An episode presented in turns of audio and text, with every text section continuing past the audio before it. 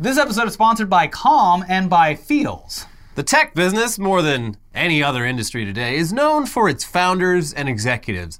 In previous eras, guys like Thomas Edison, Henry Ford, John D. Rockefeller, and William Randolph Hearst were as rich as they were well known, but these days those names have been replaced by names like Bezos, Musk, Zuckerberg. I mean, can you name the CEO of General Motors, AT&T, ExxonMobil? No, you can't, or probably not, but you can almost certainly name the founder and CEO of Twitter.com, Jack Dorsey, who, update, announced this week that he is stepping away from the company that he founded 16 years ago. This is actually the second time that Dorsey has left Twitter. After co founding the company in 2006, he left in 2008 to start the mobile payments company Square, while remaining as chairman of Twitter's board. Uh, but then he returned as CEO in 2015. And he's actually been CEO of both Square and Twitter for the last six years, which is kind of nuts. Uh, we've talked about people using work from home to secretly double dip two jobs at once. But Jack Dorsey was openly running two completely separate companies at the same time, and both companies were okay with this, and both companies were uh, rising and growing extremely fast. Yeah. You look at this guy, you're like, him? Really? But Well, and that's why you know trust in him. uh, the names that you know are because, and even the names from like Henry Ford, Yeah. Rockefeller, they all uh, put themselves out there on purpose, whether it was because they were eccentric Mm-hmm. or narcissistic. So the reason that you don't know someone like the CEO of ExxonMobil is because it's in their best interest for people to not know who the fuck they are. yeah. That's much better for business in a lot of scenarios. But with tech, it's like, oh, Steve Jobs and and uh, and uh, fucking Bill what's- Gates. They blazed the trail of being like the company needs a figurehead. Yeah. And so that we're seeing just the replication of that. Yeah. So it's all part of the same lineage. Yeah. Uh, but what's even more notable about Jack Dorsey than the fact that he had two jobs is the fact that Jack Dorsey is a really weird dude. Yeah. Like, uh, compare Jack to Mark Zuckerberg or Jeff Bezos, two guys who have tried to cultivate the most normie personas possible and just really leaned into being the faces of their companies. Meanwhile, Jack Dorsey has spent the last few years looking like Rasputin. Yeah. He barely ever even uses his own company's platform to share his thoughts on anything. And his few public appearances on behalf of his companies have been congressional hearings where he just clearly does not give a shit and probably would much rather be engaging in his other hobbies, which include meditating for hours at a time, eating only one meal a day, microdosing on LSD, and dating a long string of very attractive women that's almost on par with Pete Davidson. He's Yeah. the tech world's Pete Davidson. Yeah. And yeah, it- really? That's what when you look at someone like Zuckerberg and you're like, you can tell he is trying so hard to be to act normal or look normal or be perceived as normal. Jack doesn't give a shit. Yeah. He is what everyone probably would be if they had a billion dollars. Just a fucking weirdo who travels and meditates. Yeah, Jack, you got a you got a, a investor call, man. Oh God. Ugh. Shit. So, uh, but hey, there's nothing wrong with being eccentric if you're really good at your job, though. It's hard to tell if that's even the case. yeah, I mean, Twitter's always been kind of a huge mess. And for a long time, extremism and harassment ran wild on there with little to no TOS enforcement. Also, Dorsey's resignation letter is really vague about his reasons for leaving Twitter, but his job has apparently been at risk for a while, ever since a hedge fund called Elliott Management Corp. God damn it. Yeah. You're bringing NFTs to Twitter. Thanks, Elliot. Yeah. Uh, ever since they bought a stake in Twitter uh, and have openly uh, been about the, the goal of replacing Dorsey as CEO because he wasn't growing the company as quickly as they wanted. Yeah. Um, and some might say that was because he was perceiving the very simple yet Yeah. perfect idea of what Twitter actually was. well, it's like, why does something like Twitter have to grow? yeah. Like, it's obviously a social network's going to get growth in like the first couple of years, but like, you can't have infinite growth. Yeah, and you, also can't make it, you can't force it to be something that it's not. Twitter's not going to fucking start a metaverse project to compete with Facebook. Like, Uh, well, you, you're speaking too soon now that Dorsey's out of the you picture. You can barely it, it- even like video hosting. It, posting a video tweet is takes forever. They Yeah. had fleets for like a month, and they're like, "Well, no one's using this shit." The funniest, uh, like, it was uh, it was years ago now, pre-pandemic times. Was uh, one of the Kardashians posted a video to Twitter and was like, "This sucks. Look how bad the quality is. I didn't upload it like this." Yeah. No, I have I have uh, gigabit internet at home, and like posting a short video clip to Twitter takes like five minutes. It's Yeah. it's faster to upload an entire episode of this show to YouTube than it is to upload a two minute shitty clip. But that's what that was the charm that Twitter has Yeah. had. I Yeah, mean, I'm, a- not, I'm not on it anymore, but I, I got what it was and I enjoyed it while I was there. it might be a shithole, but it's my shithole. Exactly. Yeah. Now, I, if I even g- glance at Twitter, I have an anxiety attack. Yeah, well, it's like it's like Facebook sucks for a number of reasons, but it all- like a, a big one is like every time you go there after being away for a while, it's just like sensory overload. There's so many fucking buttons and things to do. It's like I just want to see posts and like yeah, Twitter. It's like it, it would ruin kept- it would ruin the charm if they did that. Kept it simple. Facebook. Yeah, Facebook looks ugly as shit. yeah. It's like they oversimplified it to the point where it became really confusing. But anyways, maybe Jack got tired of having uh, all of this pressure over his head, and he decided that he'd just rather leave on his own terms than be pushed out of the company that he founded. Yeah. Uh, or, as Casey Newton of The Verge argues, Jack might have just kind of been over Twitter, which is okay. Yeah, 16 years in involved in this company in some capacity. Yeah. Like, yeah. That's it. Should be a siren call to every other CEO, billionaire. To be, it's fine to just leave. Yeah, he's he's working his ass off at two companies. Meanwhile, all of his friends are starting their own weed brands. Yeah. just just uh, printing money.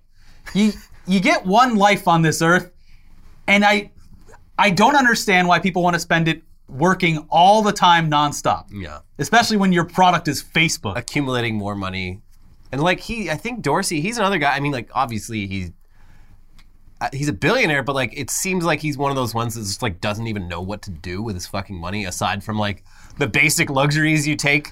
yeah just As a rich guy? that's a that's the thing is like I, he was someone who liked to travel Yeah. and now can't because of pandemic restrictions so he's probably losing his fucking mind Well, yeah, he was uh, another one of the reasons the those the Elliott group wanted him out was he right before the pandemic hit. He's just like, yeah, so for 2020, I think I'm just gonna spend the whole year living in Africa just because I feel like it.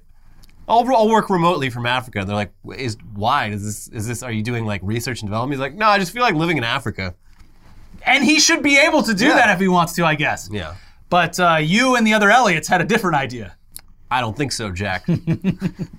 Anyways, uh, from that article, uh, another explanation for Jack Dorsey leaving Twitter, which may or may not be related to Elliott Management Corp., is the relative lack of evidence that Jack Dorsey wanted to be CEO of Twitter. It is at least possible he woke up one recent morning and decided he wanted to leave. Here's a story about not really wanting to be CEO. I'm told Dorsey was ambivalent about the company's decision to build Fleets, its ephemeral product that mimics Snapchat stories. But he let the team launch it anyway at the end of last year. A while later, during an all hands meeting, someone asked what he thought of the product. He basically shrugged, one person told me, quote, "It's not my thing." That was the gist. Dorsey's section of the Q&A was immediately followed by the Fleets team presenting their progress. when Twitter decided to kill Fleets this year, Dorsey, who may not have ever posted a public fleet, dispatched it with a tweeted waving hand emoji that some internally took to indicate good riddance.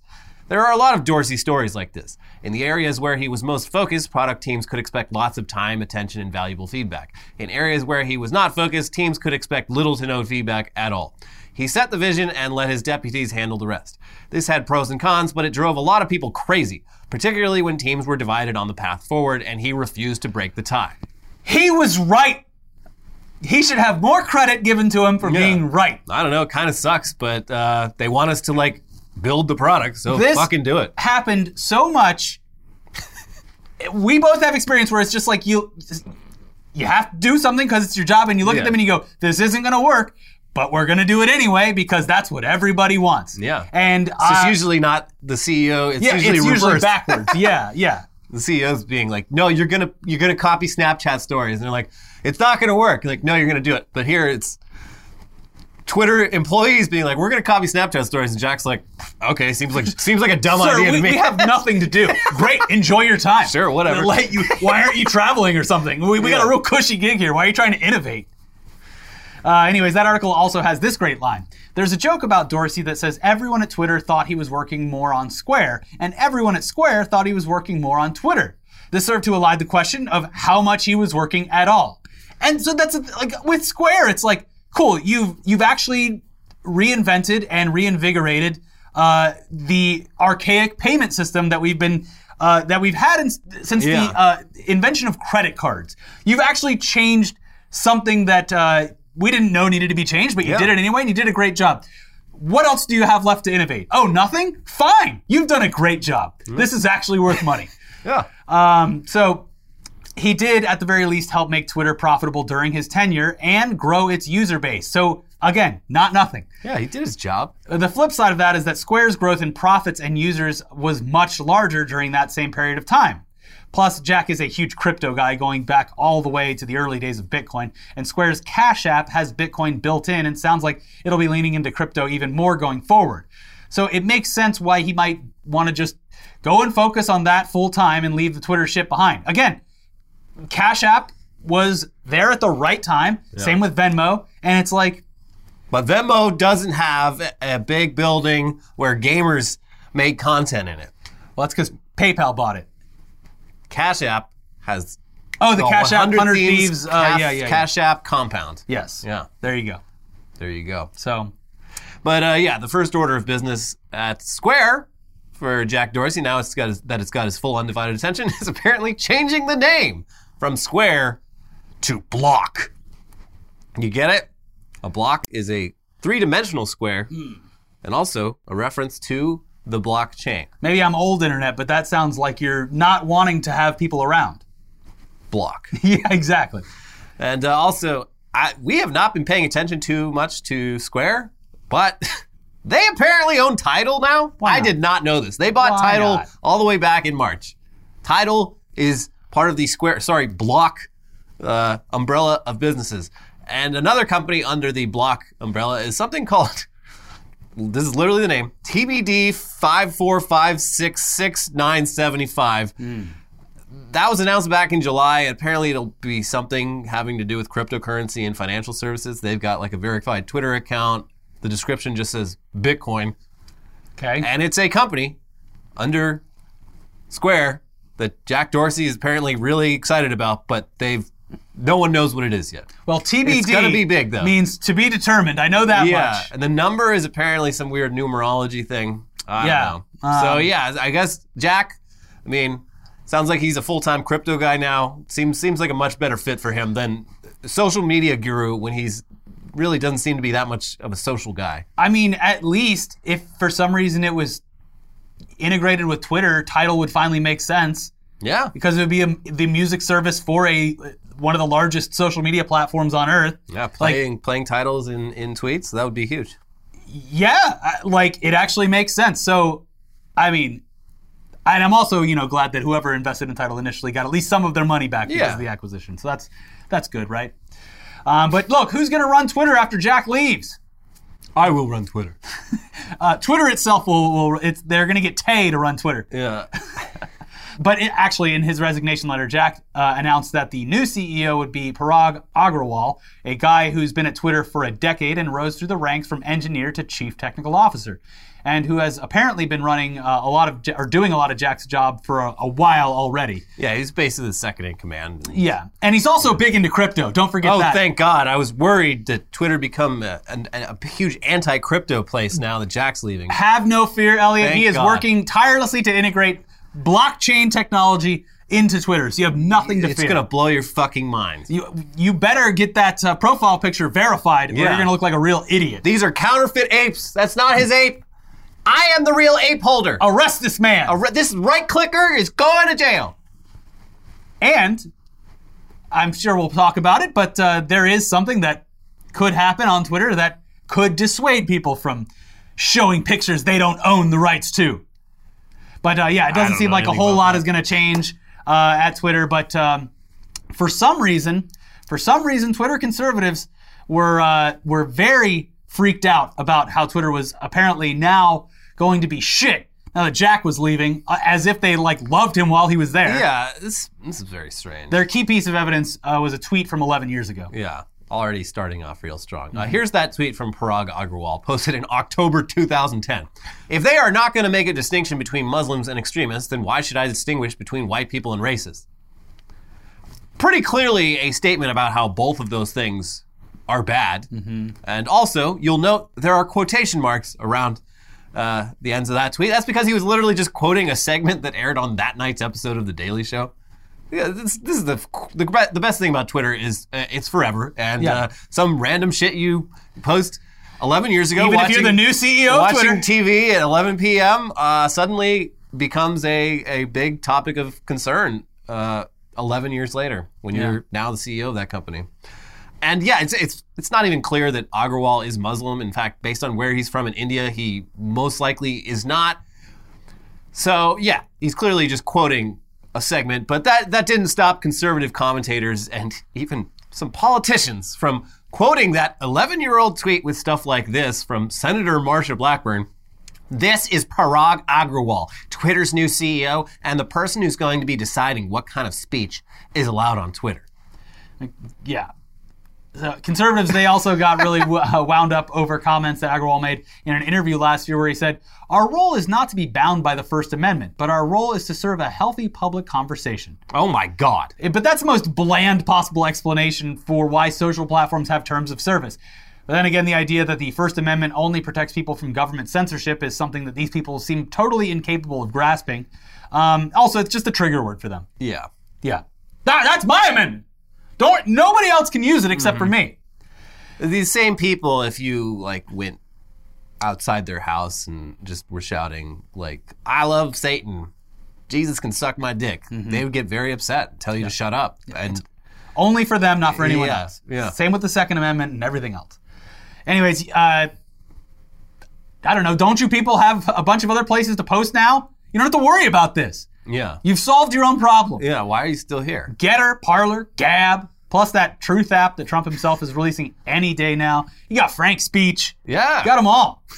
And yet you're still logging on to Twitter to bitch about Twitter. It's kind of sad. yeah. Uh, anyways, the the one thing that uh, I don't think this, well, not yet, that it's going Oh, to have is it that right on, to be forgotten thing where? No, well, it's uh, just people can't post photos of you without your permission, or you can be like, I don't, I don't like this photo because I'm in it. So that's based around EU law. Yeah. Which uh, very interesting sort of trend in tech over the last decade, where EU uh, privacy laws Mm-hmm. have kind of just become global privacy laws Because they have to the change E- it for the EU is yeah. so fucking big that uh, yeah, it's kind of pointless for apps to go by U.S. rules and EU rules. Yeah.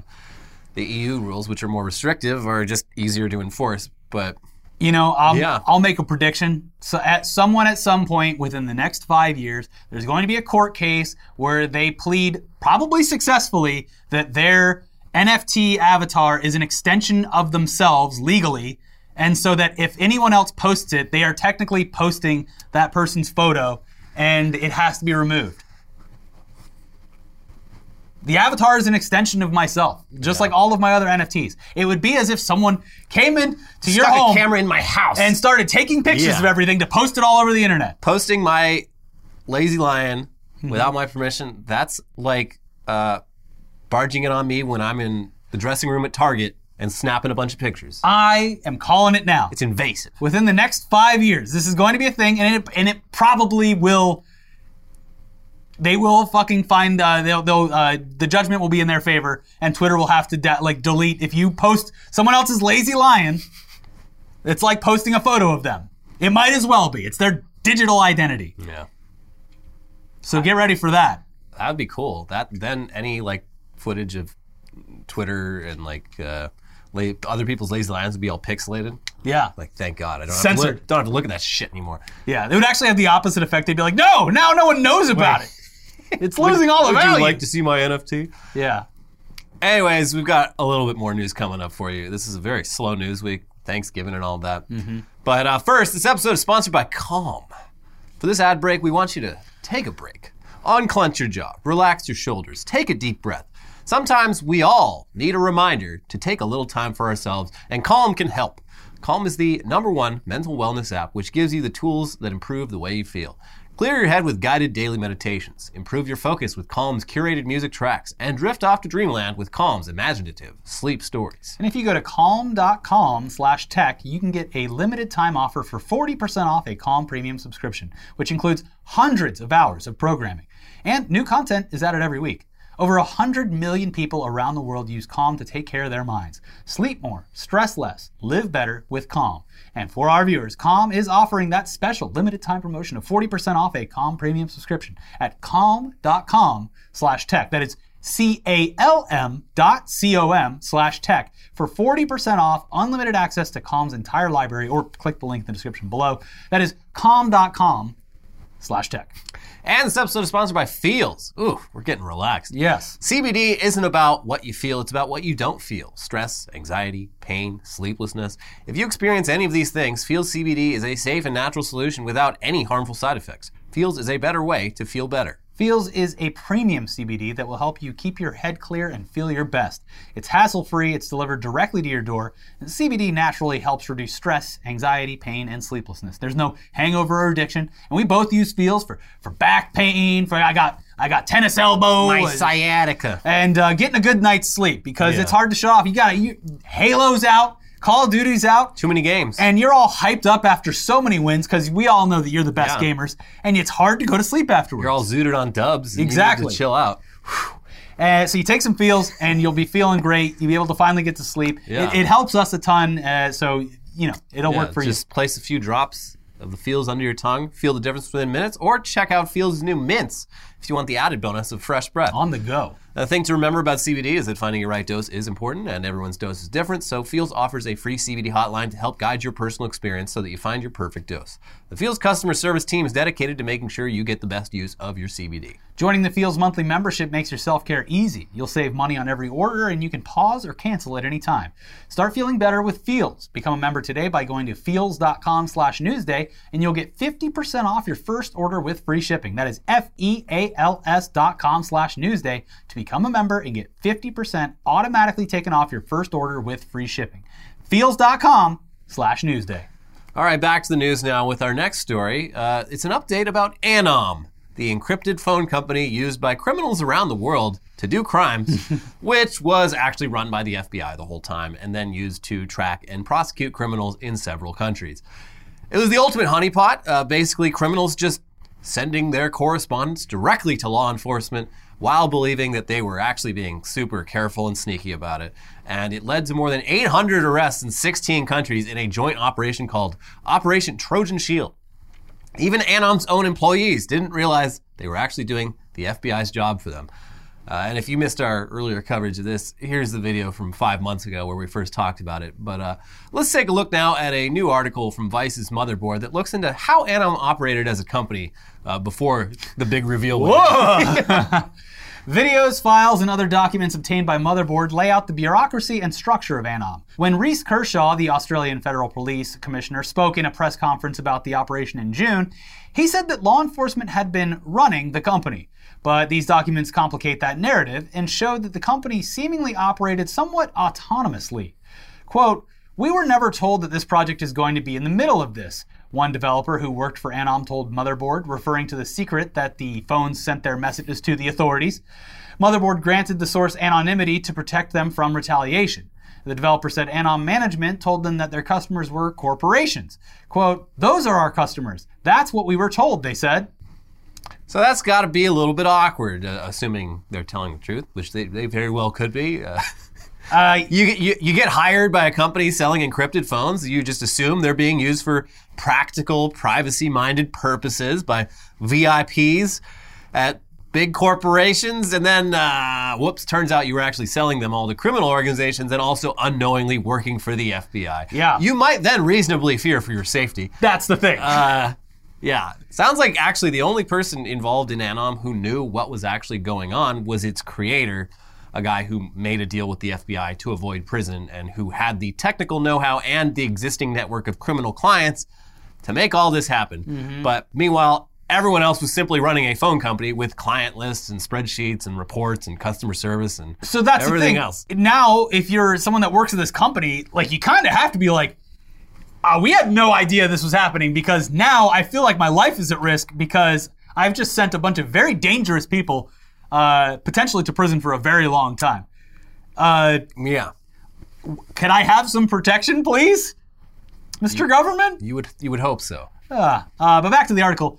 In all, the documents and other interviews show that Anom operated as a functioning entity in its own right, with systems for keeping track of its sales, lists of resellers, and which countries they operated in, and support for helping customers. That is, apart from the secret kept from its staff that the FBI and Australian police were using the system to monitor users. I didn't have any suspicion that it can be used by some organization like the FBI, the developer said. I mean, there's a there's a little bit of like, sure you didn't, buddy. Like Yeah. when it comes to specifically what they were creating and deploying, like there had to have at least been just a hint of this might be used for nefarious purposes. Yeah, especially like we last time we talked about it, like I think Motherboard actually got their hands on one of the phones, and it's like it looks like a real phone, but it's all these dummy icons. You have to click on the alarm clock app to go into like the real UI. Yeah, there's a lot to be said about you know doing it because everyone should have a, a, a respectable level of Yeah. privacy or whatever. But then But, I mean, you and there's another thing where it's just like you, ca- you kind of know what you're making the phone. You for. could just as easily believe you're selling this to like the CIA or something. I mean, they almost did. it's like one step removed, basically. Yeah. Anyway, meanwhile, the people arrested in Operation Trojan Shield are starting to be prosecuted, and so far it is not going especially well, uh, seemingly due to the fact that privacy laws are different depending on the jurisdiction, and in some countries, what the FBI did with Anom might not actually be admissible in court. Wah, wah. Uh, here's Vice again. On Tuesday, a Finnish court ruled that chat messages secretly gathered by the FBI from encrypted phone company Anom can't be used as evidence against two particular suspects, according to a report from Finnish outlet Iltalehti. Although the ruling only directly addresses the prosecution of two people, the ruling could have a knock on effect on other prosecutions against other alleged criminals who used Anom phones. It continues The specific ruling centers around Finnish rapper Vil Virtanen, who allegedly planned to give 10,000 euros to a drug dealer in Spain, and Kali Kalinin, charged with money laundering. Virtanen's defense argued that the Anom messages were acquired via a secret coercive measure under Finnish law, according to the Iltalehti report. Uh, the use of that sort of information requires the most severe sentence for the particular offense to be at least three years imprisonment. But the maximum penalty for money laundering in Finland is two years, the report adds. The district court found that the Anom messages had been obtained illegally from the individuals in Finland and Spain, and the correct permits required for the surveillance were not applied for, it reads. The prosecutor said he will appeal the ruling, the report adds. So, yeah, apparently under Finnish law, the methods that law enforcement are allowed to use to investigate crimes are different depending on how serious the crime is. And this kind of surveillance was found to be too invasive for crimes like drug dealing and money laundering. Also, this kind of surveillance in a lot of places not the not the kind of thing you can just do and then ask for permission uh, afterwards. Oh, you were spying on our citizens? Oh, interesting. Yeah. So yeah, I mean, it'll be interesting to see if anything like this comes up in any of the other 15 or so countries that will be prosecuting these cases, and there, there's apparently hundreds of cases. But uh, hopefully, at least with the people at like the top of the chain in these criminal organizations, the ones making all the money and pulling all the levers, hopefully they're able to get some charges that stick. Yeah. But uh, yeah, that's a that's a pretty big, pretty big plot hole in this whole plan. FBI is uh, if you're doing surveillance that uh, it's illegal in a lot of the countries where these criminals are. Well, the FBI loves paperwork. They do love paperwork. Anyways, uh, yeah, this was a particularly slow news week for tech due to the Thanksgiving holiday weekend and the Black Friday and Cyber Monday sales that dominated. I didn't buy anything this year.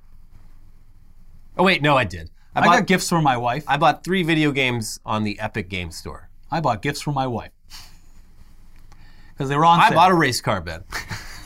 well, I bought gifts for my wife. but uh, here's some product news that may interest you: a Nintendo Switch with a huge fucking screen. It's called Orion, and it recently got successfully backed on the crowdfunding website Indiegogo, though it apparently only took 285 people backing it for it to head to production. And it's not actually a Switch with a huge screen, but rather a kind of hilarious use of the Switch's docking capability that's usually used to play Switch games on a TV. In this case, the dock itself has a screen on it, so you're tucking your actual Switch tablet into a second, much larger tablet, which you then attach your Joy-Cons to. I love playing video games. Yeah, so Orion's screen is 11.6 inches and 1080p compared to the 6.2 inch 720p screen on the standard Switch. So that is significantly larger, nearly four times larger. Uh, and it's also it's an LCD screen, so if you have the newer OLED Switch, you'll be making a bit of a trade-off between screen size and screen quality.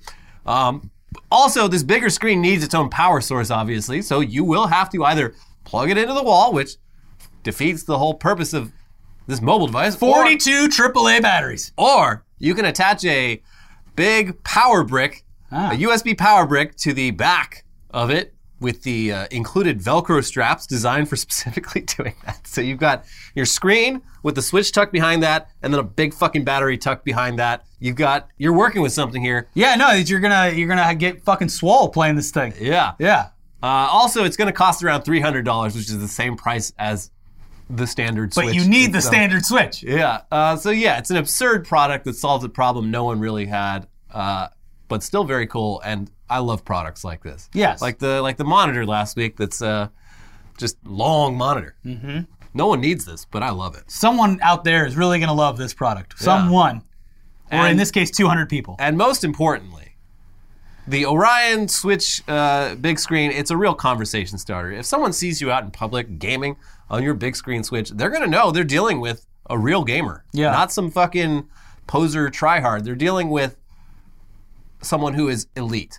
You are going to be you're gonna be asserting dominance on the plane when you pull this thing out of your You, backpack. you have to man spread Yeah. to play this. You literally can't you can't squeeze in. It's too big. Yeah, I'll be actually. I'm going to spring uh, the extra two thousand dollars for the first class seat, so I can play my outrageously large Switch with Yeah. uh, no issues. Um, no, I love this. It's uh, they should redo the commercial where uh, the person brings their Switch over to the party on the roof. Yeah. Hold on. And and depending on the size of your JNCOs, you could still fit this in your pocket. Yeah, yeah, maybe. So there you go. They need to make an actual like carrying case for it that looks like you're carrying around like a uh, an assault rifle. Yeah, yeah, a little uh, fiberglass uh, Yeah. briefcase that looks like it might transform into a. Put it on wheels too, so you can drag it around. Mm-hmm. That's just my Switch. You guys want to play Overcooked? Well, I only have I, I know I have a fifty thousand milliamp uh, portable battery in the back, but we only got about five minutes on this thing. Every year or so, someone builds a top of the line gaming PC into a like metal pelic or like a pelican case or something, and it's always just the funniest fucking thing. Mm-hmm. Yeah. So it's like, yeah, it weighs like 30 pounds, and uh, yeah, it's completely impractical. But yes, that is a uh, GTX uh, 3090 in there and a uh, 1440p uh, 60 hertz or 120 hertz screen. Um, game anywhere you want. You just have to carry around this big fucking briefcase with you anywhere you want to do it. I like it. Yeah. I like when people get it. I'm uh, glad it exists. Exactly. Um, Anyway, yeah, that's, it. our show. Yeah, sorry. It's um, you know, it's December. Hopefully, nothing happens this month. It's looking like Omicron is not going to completely destroy the planet. I mean, it's uh, already in the U.S. Well, yeah, we, we said that last week though. We're like, oh, hey, new variant variant dropped, and they're saying that it might get get. No, it's already here. It's already Yeah, here. it's absolutely. It's this every variant. They're like they announce it and they're like, oh, yeah, we'll see. It's like if it's big enough that people detected it in another country, Yeah. it's already fucking here. Also, S- South Africa really got the short end of the Yeah, stick with they- this because they're they're just the ones who discovered and Yeah. like told everyone about it. That's and really the whole world's up. like, eh. Like, hey guys, I f- our our top line like virologists uh, here in South Africa, the country that uh, deals with AIDS the most, so we have a lot of virologists. We we found something you're gonna want to check out, and they're like, ew, South Africa's got a new variant. Yeah, it really disincentivizes. Way to go, guys. Disincentivizes any other country for bringing up something more severe in the future. Yeah. Like, like imagine like Holland is like, oh, we've got we found something that's actually like r- a lot more deadly and easier to spread. But if we tell people, no one's gonna come see the Rembrandt Museum. Yeah, yeah. I hadn't thought of that, but uh, How are we gonna sell all these wheels of cheese if we uh, get shut down by the rest of the world? yeah. So, uh, so far looking, I mean, it's obviously bad that variants are still happening and that we're still not back to normal after two fucking years.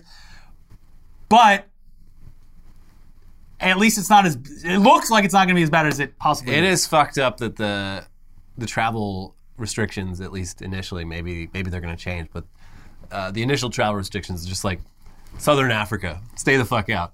Yeah. You- uh, but like you know, Europe, Yeah, keep come on coming over. It's Yeah, the no same fucking thing with like early COVID, where like all the cases in the U.S. came from Italy, Yeah. or most of them did, early on. You know, it, it really sucks too because like the fact of the matter is, is it was probably here at some point outside of the uh, first person identified. But like, imagine being the person in San Francisco that was like identified as patient zero for this variant in the U.S. and just like having to live with that, even though it's probably not true. But just like if it was bad, like there was a guy who was like called out in New York in the early days as like patient zero for New York, and it's like you have all of that on you, even though it's almost certainly not true, and no one would ever know who the actual first person was. I think the first person with Omicron was like a guy that went to a anime convention. Like they they contact traced it. They're like, if you went to this anime convention last Banime. week, yeah, if you went to this anime convention last week, by the way, the, the one guy in America with the variant was just getting it all over the rest of you. So Yeah. uh, just a heads up. Also, anime is banned now. Yes. If you see anyone reading manga on the streets, Yeah. contact Stay the away. authorities. Stay away. It's disgusting. No. Uh, anyways, that's it for uh, Tech News Day this week. Be sure to watch our most recent episodes.